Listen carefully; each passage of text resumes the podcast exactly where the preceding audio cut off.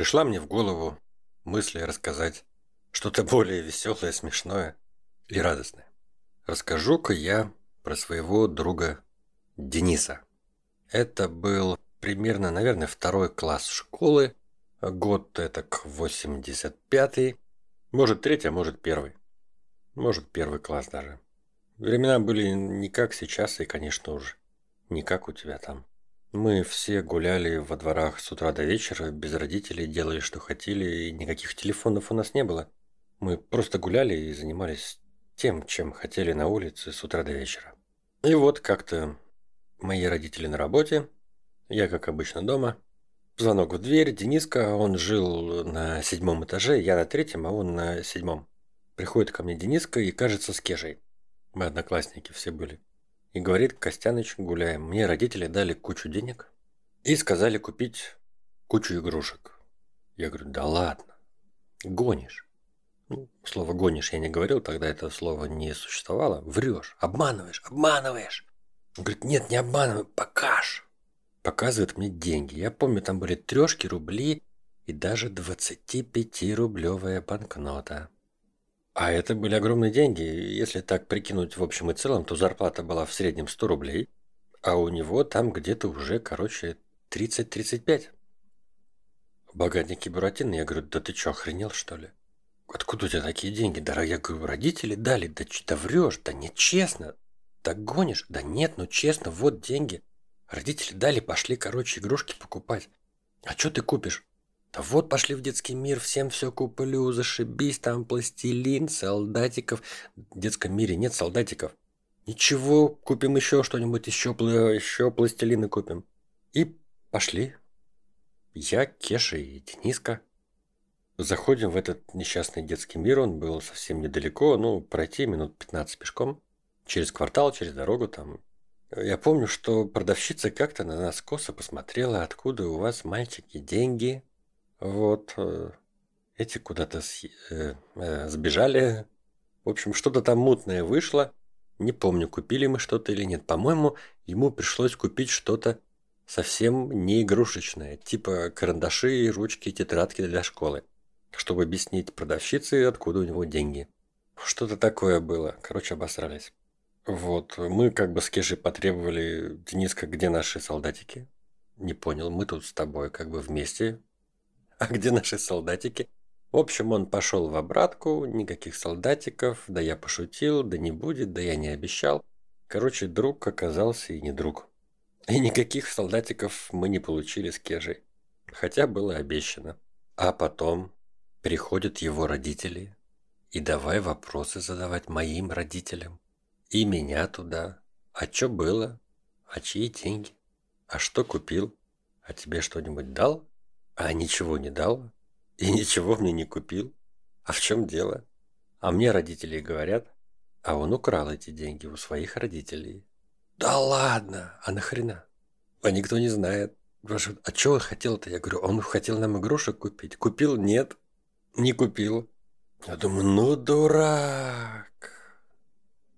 Вот это да. Но это еще не все. Самое интересное это потом.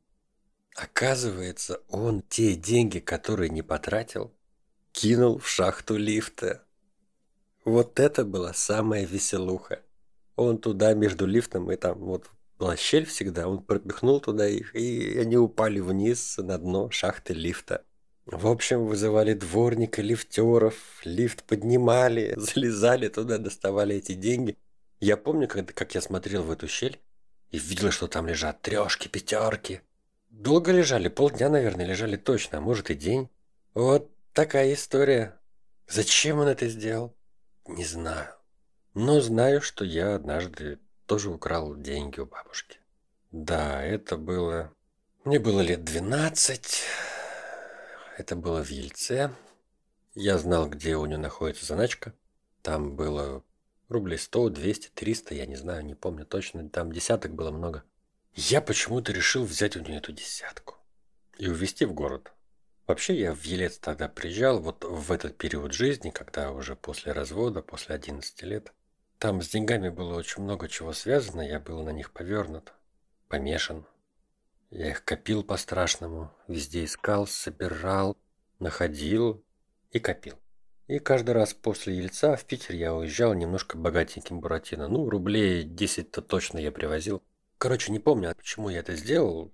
Было пасмурно, дождь, она, видимо, вышла в магазин. Дед на работе. Она хранила в кошельке за диваном.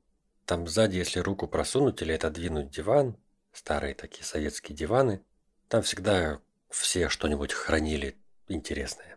И я нашел там ее кошелек, взял десятку и думаю, блин, а что теперь делать? Надо как-то отмыть эти деньги. Ведь спрятать-то не получится, надо будет сказать, что как-то нашел. А как я нашел? Я же дома сидел.